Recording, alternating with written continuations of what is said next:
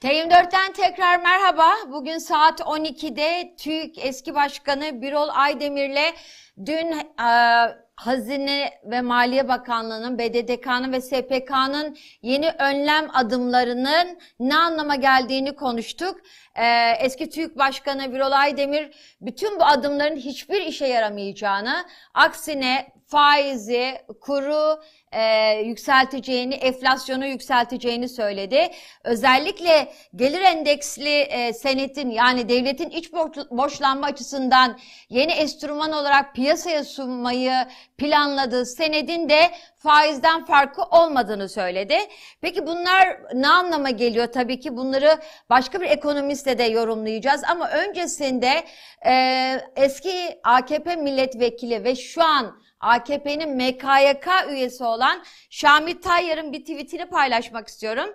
Şami Tayyar diyor ki dün gece ekonomide çok kritik kararlar açıklandı. Herkes Google yardımıyla yazılı açıklamaları açıklamaları tercüme etmeye çalışıyor. Şu anda kadar karar mekanizmasındaki tek yetkili çıkıp tartışmalara açıklık getirmedi. Üzgünüm dedi Şamil Tayyar. Yani aslında kimse bu adımların ne anlama geldiğini pek de anlamadı ya da anladı da iktidarın sunmak istediği biçiminde biçimde anlamadı. Biz yine anlamlandırmaya, anlamaya çalışacağız. ENAK üyesi Barış Kaan Bastır bizimle. Barış Kaan merhaba. Geçen sefer e, Birol Bey ile sizi ortak yayına almıştım ama bu, bu sefer ayrı ayrı oldu. Birol Bey dedi ki bu yani yeni enstrümanlar devreye konuluyor. Belli ki e, bu dolar, dolarizasyondan, e, dolara kaçıştan biraz e, vatandaşları uzak tutmak için bir tür TL'ye yönelmeyi sağlayacak enstrümanlar devreye sokuluyor. İşte gelir endeksli e, senet de herhalde bunlardan bir tanesi. Ama Birol Aydemir dedi ki bu düpedüz bir faizdir aslında dedi. Merkez Bankası'nın faizleri düşürülüyor ama dedi diğer kalemlere baktığımızda, diğer uygulamalara baktığımızda reel faiz o kadar yüksek ki bu iktidar faizcidir dedi. Ne diyorsunuz? %100 haklı. Ben gece dün e, yatmadan önce bunu bekledim böyle bir karar gelmesini. Bekledik, bekledik, bekledik. Gece 11 civarı bu karar geldi. Baktık. Şey yokmuş deyip uyuduk. Yani tamam terörleşme önemli bir şey. Türkiye'de şu an çok ciddi bir kur riski var. Onun.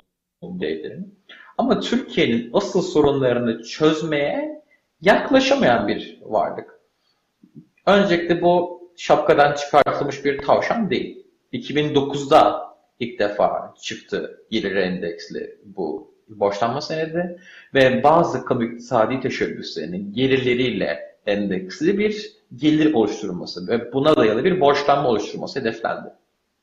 Şimdi önce bu konsept günümüzde uygulanabilir değil. Çünkü 2009'da çıktığı zaman her ne kadar 2008 sonrası belirsizliğin olduğu bir ortam olsa da şu anki belirsizlikle karşılaştırmanın ben mümkün olduğunu düşünmüyorum. Daha enflasyon hesabında bile anlaşamadığımız bir ekonomide kur beklentileri, enflasyon beklentileri, karlılık beklentileri üzerinden kamu iktisadi teşebbüslerini değerlendirip bunlar üzerinden bir borçlanma aracı oluşturmak hiç çekici değil bence.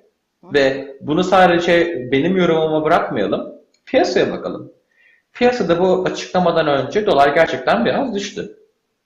Sonra baktık tekrar açıklamadan sonra dolara. Aynı seviyesi yükseldi. Yani dolarla ilgili insanlar dediler ki bir şey değişmemiş.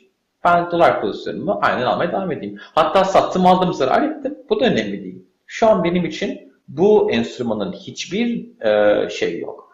Değeri yok. Çünkü öncelikle detayları çok belirsiz. Ne kadar bir gelir garantisi olacağı zamanla belli olacak.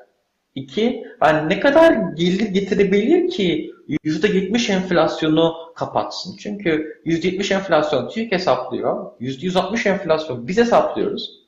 Sizin sadece varlığınızın, gelirinizin enflasyona karşı koruması için bile, hadi TÜİK'in yalancısı olalım, şu an ENAG'da da ilgilenmeyelim, %70 gelir getirmesi gerekiyor. Siz %70 gelir getirecek bir borçlanma aracını sunarsanız, Nasıl ödeyeceksiniz bunu bir sene sonra? Nasıl bir e, değerlendirme sonucunda %70 enflasyona karşı insanları koruyacaksınız ki? Yatırımcılar da bunun farkındalar. Bunun için ben çok teveccüh olacağını düşünmüyorum. Ya zorla insanları geçireceklerdir ya da insanlar geçmeyeceklerdir böyle bir şeye. Yani kısacası Türkiye'nin ekonomik durumunu bilmeyen insanların çıkardığı bir araç gibi geliyor bana. Enflasyon korumalı mevduat düşüncesinin bile kendi içerisinde bir mantığı vardı yanlış bile olsa. Şu an gelire endeksli DIPS ihraç etmenin mantığı nedir? Anlamış değilim açıkçası. Hı hı, hı. Peki burada özellikle belirli bir sermaye kesimini e, bir tür e, işte TL'ye yöneltme amacı olabilir mi? Yani ne bileyim katılım bankalarına. Çünkü e, işte bu gelir endeksli e, borçlanma kağıtlarında anladığım kadarıyla aslında kazancın payı ortak olarak paylaşılıyor. Artık oran neyse o da belirlenmedi tabii de. Aslında faiz denmiyor. E, belirli bir kesim hedeflenmiş olabilir mi gerçekten burada? Çıkan açıklamada reel kesime, e, gerçek kişilerin bu e, senetleri satabileceği Evet, gerçek Bu kişiler, demek aslında. E, Sizin benim gibi insanları hedefliyor demek. Ve ben eğer bir sermayedar değilsem, bir ücretli kesim üyesiysem, bakacağım diyeceğim ki e, benim gelirimi koruyacak mı, benim varlığımı koruyacak mı, korumayacak. Ne kadar ge- getiri getireceği meçhul. Geleceğin ne getireceği meçhul. Yani kur mevduat çıktığı zaman biraz indi kurlar. Yine sonra aynı seviyeye geldiler. O kadar fazla bir belirsizlik var ki ben bir tüketici olarak e, iktisattan az çok anlıyorum. Annem babama sordukları zaman ben bunu geçeyim mi diye hayır diyeceğim. En basit finansal piyasanın kuralı bilmediğiniz aracı kullanmayındır. Bitcoin de bunun bir örneği. Bitcoin bilmiyorsanız Bitcoin almayın. Benzer şekilde e, gelirin endeksi mevduat nedir ne değildir bilmeden ve hatta bu belirsizliği de göz önünde bulundurarak gerçek kesimin bu enstrümana geçeceğini düşünmüyorum ben. Yani amacına da uygun bir enstrüman değil. Hı hı. Konut alırım daha iyi olmayan paramla. Peki şu çok merak e, konusu.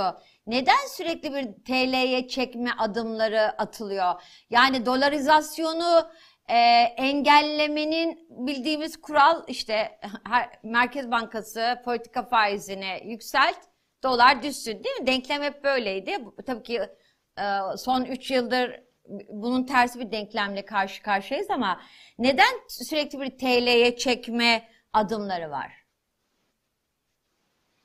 Şöyle cevap verelim buna. Birkaç yıl önce bundan Ahmet Hakan'la eski Hazine Maliye Bakanı Berat Albayrak röportaj yaptı. Ve Ahmet Berat Hakan şey demişti. Ne zaman Evet Berat Albayrak. Ee, şey demişti Ahmet Hakan. Ne zaman dolar yükselse ben tıraşlanıyorum demişti. Ve Berat Albayrak dedi ki dolarla mı maaş alıyorsunuz? Yani ama şunu sorsaydı cebinizde hangi marka telefon var? Buraya hangi arabayla geldiniz? Üstünüzdeki gömlek hangi markadan? Biz dolara ihtiyaç duyan bir ülkeyiz. Bizim bir yani ihracatımızın yaklaşık yarısından fazlası 1.8 trilyona 1 trilyon demek istiyorum ama rakamları tam doğru hatırlamıyor olabilirim. İthal girdilerle yapılıyor. Yani ben bir ürün mal üreteceksem ve bunu atıyorum ki evet dolar satacağım yurt dışına. Ben zaten bunun yarısını dolarla ya da euro ile alıyorum. Benim sadece ihracat yapmak için bir dolara ihtiyacım var. Bu ihracat tarafı. Tüketicinin de dolara ihtiyacı var. Çünkü e, kendi varlıklarının değerini enflasyona karşı korumak için şu an bir araç yok Türkiye'de. %100, %70, %160 getirisi olan bakın yani mevduatınıza değer kazacak demiyorum. Konut var. Konuta da erişim olan ne kadar insan var ki konut fiyatları da ağla başına gidiyor. Sizin ihracat için mevduatınızı enflasyona karşı koymak ihtiyacınız var. Enerjiyi dolarla alıyorsunuz, euro ile alıyorsunuz. Yani enerjiyi TL ile almıyorsunuz siz. Türkiye'de de Türkiye'nin enerji ihtiyacına karşılayacak bir altyapı şu an yok. Enerjinizi dövizle alıyorsunuz. Bunların hiçbirini TL'ye çeviremezsiniz şu an. Bu bağlamda bütün operasyonlarınız, bütün işlemleriniz dolara bağlı. Ve sadece bu bile doların değerini arttırır. Çünkü siz bir en ufak yaptığınız işlemde dolara ihtiyacınız var. E tabi bunun yolu nedir? Dolarla yapılan işlemleri TL ile yapmaktır. Bu gerçekten TL'nin değerini arttırır. Fakat öyle bir durumdayız ki bunu yapmak faydadan fazla zarar getiriyor. Çünkü TL tuttuğunuz her an enflasyona maruz kalıyorsunuz. Yani Amerika'da yanlış hatırlamıyorsam 108 enflasyon var. Amerika'daki 108 enflasyona katlanırım %70, %160 enflasyona katlanacağım. Türkiye'nin dolar ihtiyacı kronik ve bu ihtiyacı azaltacak hiçbir politika yok şu an Türkiye'deki politika setinde maalesef. Peki o zaman şunu anlıyorum ben. Aslında e, dolarizasyon devam edecek anlıyorum. Yani kurlardaki yükseliş devam edecek diye anlıyorum. Azalması için hiçbir sebep yok. Türk lirasının ileride değer kaybettiğinden daha az değer kaybedeceğine dair hiçbir sebep yok. Türkiye'nin ekonomisinin katma değer üreteceğine dair hiçbir öngörü yok. Türkiye'de ekonomi yönetiminin artık ortodoks, alışılagelmiş ekonomik teoriye döneceğine dair hiçbir öngörü yok. Bu şartlar altında neden Türk lirası yatırım yapmak istiyorsunuz ki? CDS filmi yani sizin e, borcunuz yaptığınız sigortanın filmi 800 bas puana ulaştı neredeyse. Böyle bir ülkeye Yani neden çok pahalı yatırıyorsunuz ki? borçlanıyoruz değil mi? Yani o anlamıyla evet. Tabii ki yani ve hani borcun pahalı da değil. Sadece bunun sigortası. Hani Evet, pahalı evet, borçlanmayı da geçiyorum. evet. Ama siz yaptığınız her işlemde %8 yani 800 bas puan bir bunu sigorta atmakla uğraşıyorsunuz. Niye Türkiye'de iş yapasınız ki o zaman? Yani risk primimiz yükseliyor aslında. Evet hani ve bunun da az hani risk priminin de azalmasına yönelik hiçbir şey yok. Mesela enflasyon korumalı mevduat e, süper bono bu tartışmalar dönüyordu. Bu da doğru bir araç değil aslında. Çünkü Türk yani şu demek kuru mevduat çıktığı zaman bile biz bunun hazine getirdiği yükten ve bunun ileriki zamanda enflasyona ne kadar etki edeceğinden korkuyorduk. Ki kur hani %1, %2, %3 seviyelerinde yine oynar diye tahminimiz vardı. Şimdi %70 enflasyonu TÜİK açıklıyor. Baz etkisinde falan da göz önünde bulunduralım. %60 diyelim. Siz yarın enflasyonla endeksli bir mevduat e, hesabı açtığınız zaman, borç aldığınız zaman bir yıl sonra %60 nasıl e, ödeme yapacaksınız ki bunun insan, bu insanlara? Hangi üretime çevireceksiniz? Yani herhangi bunu bir üretime çevirmek gibi bir niyet de yok. İş pazarında da böyle bir politika yok. Eğitimde de böyle bir politika yok. Ne zaman TL alır insanlar? CDS primi ne zaman düşer? Türkiye'de işlerin iyiye gideceğine dair bir inanç oluşur. Bakın bu adımların atılmasında bile gerek yok. Önceki bir inanç oluşsa insanlar tamam Türkiye yatırım yapılabilir bir havaya doğru giriyor. Biz önden koltuğumuzu ayırtalım deseler bile TL'ye bir geçiş olur, CDS'ler düşer, Türkiye TL cinsinden borçlanmalar başlar. Türk, bakın ikidir aslında söylediğiniz buraya geliyor. Türkiye'nin kronik sorunları var. Türkiye cari açık vermeden büyümüyor. Türkiye'de eğitim ve iş arasında bir uyumsuzluk var. Türkiye çok düşük bir tasarruf oranı var. Türkiye yıllardır verimli üretim yapamıyor, verimli düşüyor. Gelire endeksli DIPS, kura endeksli DIPS, BDDK'nın zoruna karşılıkları arttırması, Borsa İstanbul tarafında bir şey yapılması, e, bir emtia piyasası kurulması. Emtia pazarı. Bu önlemlerden hangisi, evet, bu önlemlerden hangisi Türkiye'nin sorunlarını çözmeye yönelik girişimler? Sizin bir politikanız varsa, bütün, bütüncül bir yaklaşımdır bu. Şu an Türkiye Cumhuriyeti'nde hükümetin karar alacağını yaptığı şey, bütün tuşlara basmak gibi bir şey. Herhangi bir koordineli politika seti görmüyoruz. Ve bu olsa hani şu an en basitinden Türkiye'nin ihtiyacı olan şeylerden bir tanesi reel faizin pozitife dönmesi. Yani resmi hesaplara göre %70'in üzerinde bir faiz olması. Bunun ekonomiye nasıl bir soğutucu etkisi olacağını, bunun nasıl bir işsizliğe sebep olacağını düşünebiliyor musunuz?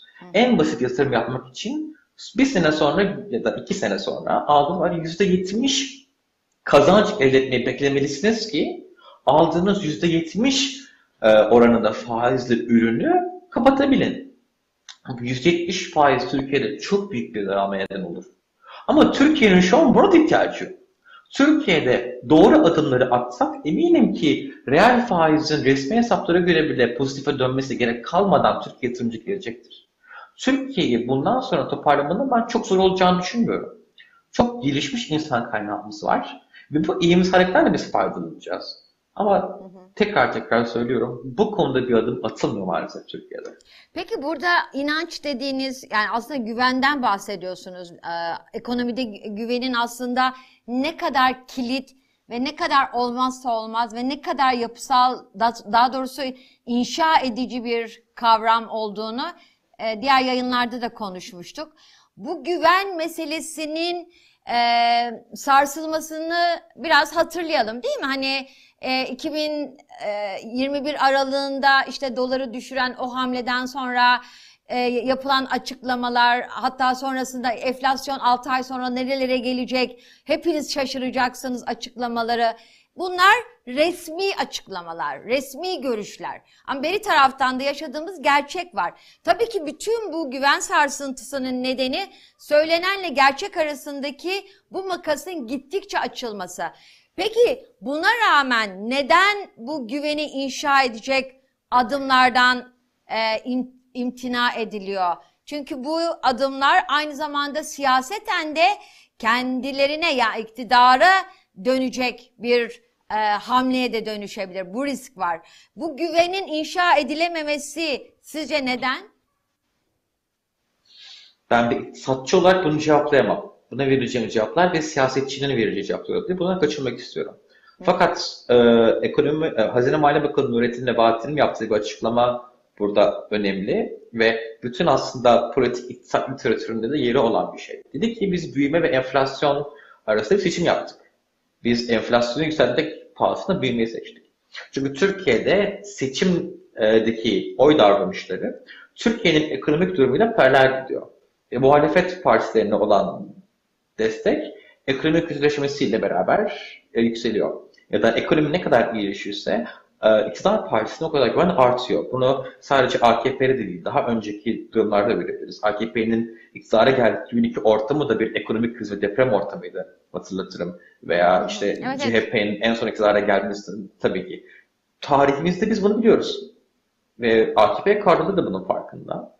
Ve yapmaya çalıştıkları şey faizi düşürerek, yatırımı arttırarak eşitten bırakmaya çalışmak diye umuyorum ki bu umduğumun üzerine bunun ne kadar yanlış olduğunu görmek yapabileyim.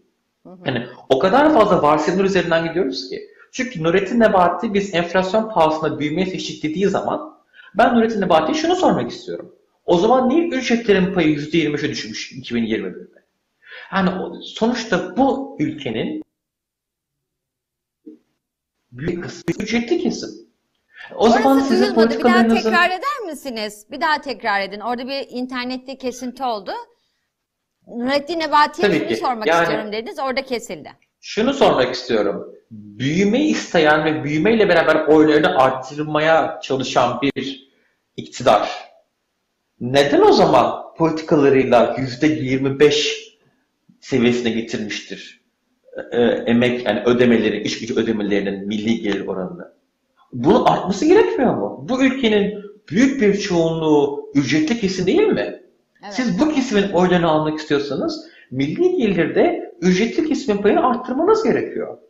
Fakat biz bunun tam tersini görüyoruz. %25 Ama bu aynı zamanda an sınıfsal bir ücretli. tercih biliyorsunuz.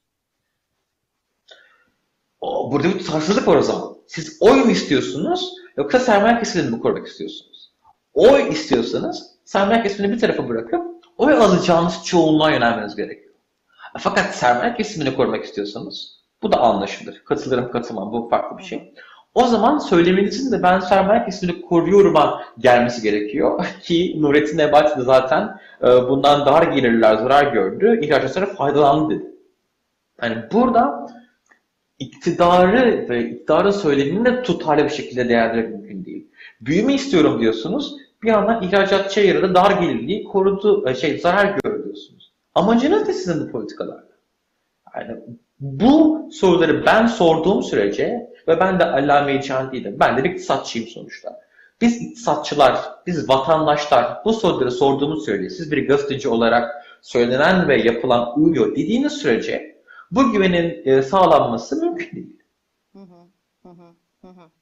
Peki bu dolarizasyonun önüne geçmek adımlarından bir tanesi dedik. Ee, işte tutar tutmazdan bağımsız olarak bu GES yani gelir endeksli e, senet meselesi.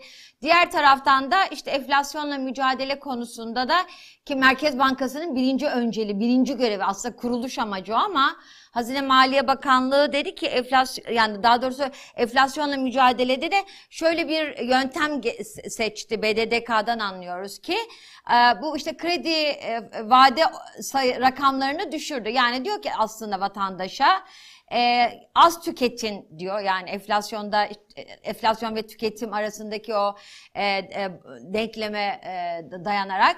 Diğer taraftan da işte herhalde bazıları e, kredi çekip dolara mı yöneliyor? Bu yüzden mi yapıldı bilmiyorum ama BDDK'nın bu tedbirini nasıl yorumluyorsunuz? Şu an olan şey sağ kulağınızı sağ elle değil de sol elle tutmaya çalışmak gibi. İktidar şu an faizi artırmak dışarı alabileceği bütün önlemleri almaya çalışıyor ekonomiyi soğutmaya karşı. Faizi arttırmak ekonomiyi soğutmak demektir, yavaşlatmak demektir. Faizi arttırmaktır bunun en büyük aracı. Biz bunu yapmadan nasıl bunu yaparız? İhracatçının dövizini, aldığı dövizi mutlaka Merkez Bankası satmasını sağlarsak elimize dolar geçer bir şekilde ekonomiyi soğuturuz. Ticari kredilere zoruna karşılık yoktu. Bunu koyarak ekonomiyi soğuturuz. Bunun ZK'sını arttırarak ekonomiyi soğuturuz. Yani ekonomiyi soğutmak için elinden gelen her şeyi yapıyorlar faiz arttırmak dışında. Fakat bunu yaparken bir faiz düşmanlığı var. Bunu tartışmayacağım şimdi. Bunu yaparken kaybettikleri şey güven. Bunu yaparken mevduatın erimesine izin veriyorlar. Tüketicinin ezilmesine izin veriyorlar. Yani ekonomiyi soğutun. Bunun gerçekten acı sonuçları vardır. İşsizlik getirir, açlık getirir. Fakat bunu yönetebilirsiniz. Ben geçen yayında da örnek vermiştim. Avrupa'da enflasyon arttı. Avrupa Merkez Bankası şu an bilanço küçültmeye ve satmaya gidiyor. Bununla beraber Fransa e, yönetimi, Fransız hükümeti bana 100 euro şey verdi, bonus verdi. Hı hı. Avustralya'da benzer bir uygulama yakın zamanda hayata geçiyor anladığım kadarıyla. Amerika'da uzun süredir var bu. Siz doğru politikaları izlerseniz bu birbirini de etkiler. Türkiye şu an yani iki politikanın da en yanlışını yapıyor. Yani bu bağlamda ne ZK'yı da arttırırsınız, e, emtia borsası kurarsınız, başka enflasyon e, endeksi bornu da koyarsınız. Bunların hiçbiri ne faizi arttırmanın verdiği güveni verir, ne de ekonominin altında yatan konuştuğumuz sorunları çözmeye doğru bir adım olur. Şu an e, açılan bir yani dilinen bir musluğa parmak tıkamak gibi ya da dilinen bir yere yama yapmak gibi geçici bile diyemeyeceğim çözümlerin peşinde hükümet. Bunların hiçbiri uzun vadede bizim kalkınmamıza fayda sağlamayacaktır. Hı hı, hı. Peki e, Barış Kan bahsetti. Çok teşekkürler. Peki Birolay Demir'e sorduğum soruyu size de sormuş olayım. Dün akşam dediniz, ha, merakla bekledik sonra baktık yattık dediniz. Dün bu atılan önlem atılan önlem adımlarıyla ilgili siz nasıl bir betimleme yaparsınız? Ne dersiniz? Omuz silkerim. Omuz Gerçekten silkersiniz. gördüm. Omuz silkerim. Gördüm. Abi şok dedim. Biraz televizyon izledim. Uyudum ondan sonra. Gerçekten insan bakın çok basit indirgeyelim o zaman. Bir açıklamanın artık heyecan yaratması lazım Türkiye'de. Türkiye'de bir şeyler değişecek. Artık mevduatımızı koruyabileceğiz. Enflasyona karşı birimiz bükülmeyecek. Büyüyeceğiz. Daha iyi bölüşeceğiz. Bu heyecanı yaratması lazım artık bazı şeyleri. Yani artık her şeyi geçiyorum. Artık hükümetin heyecan yaratması gerekiyor bizim içimizde. Ben artık bir politiği gördüğüm zaman of bunun bütçeye zararı çok olacak, ülkeyi iyi yere götürmeyecek deyip uyumamam gerekiyor. Benim gördüğüm zaman verdiğim tepki aynı tas, aynı hamam oldu yani. Peki. Çok çok teşekkürler. Çok sağ olun. Evet, e, ENAK üyesi e, akademisyen, iktisatçı Barış Kaan Bastil bizimleydi. T24'te ekonomi yayınlarımıza devam edeceğiz kendileriyle de. Bir başka yayında görüşmek üzere. Hoş kalın, hoşça kalın. T24'te kalın. Tabii ki YouTube kanalımıza abone olmayı unutmayın. Yorumlarınızı bekliyoruz. Eleştirilerinizi bekliyoruz ki daha iyi yayınları size taşıyabilelim. Şimdilik hoşça kalın.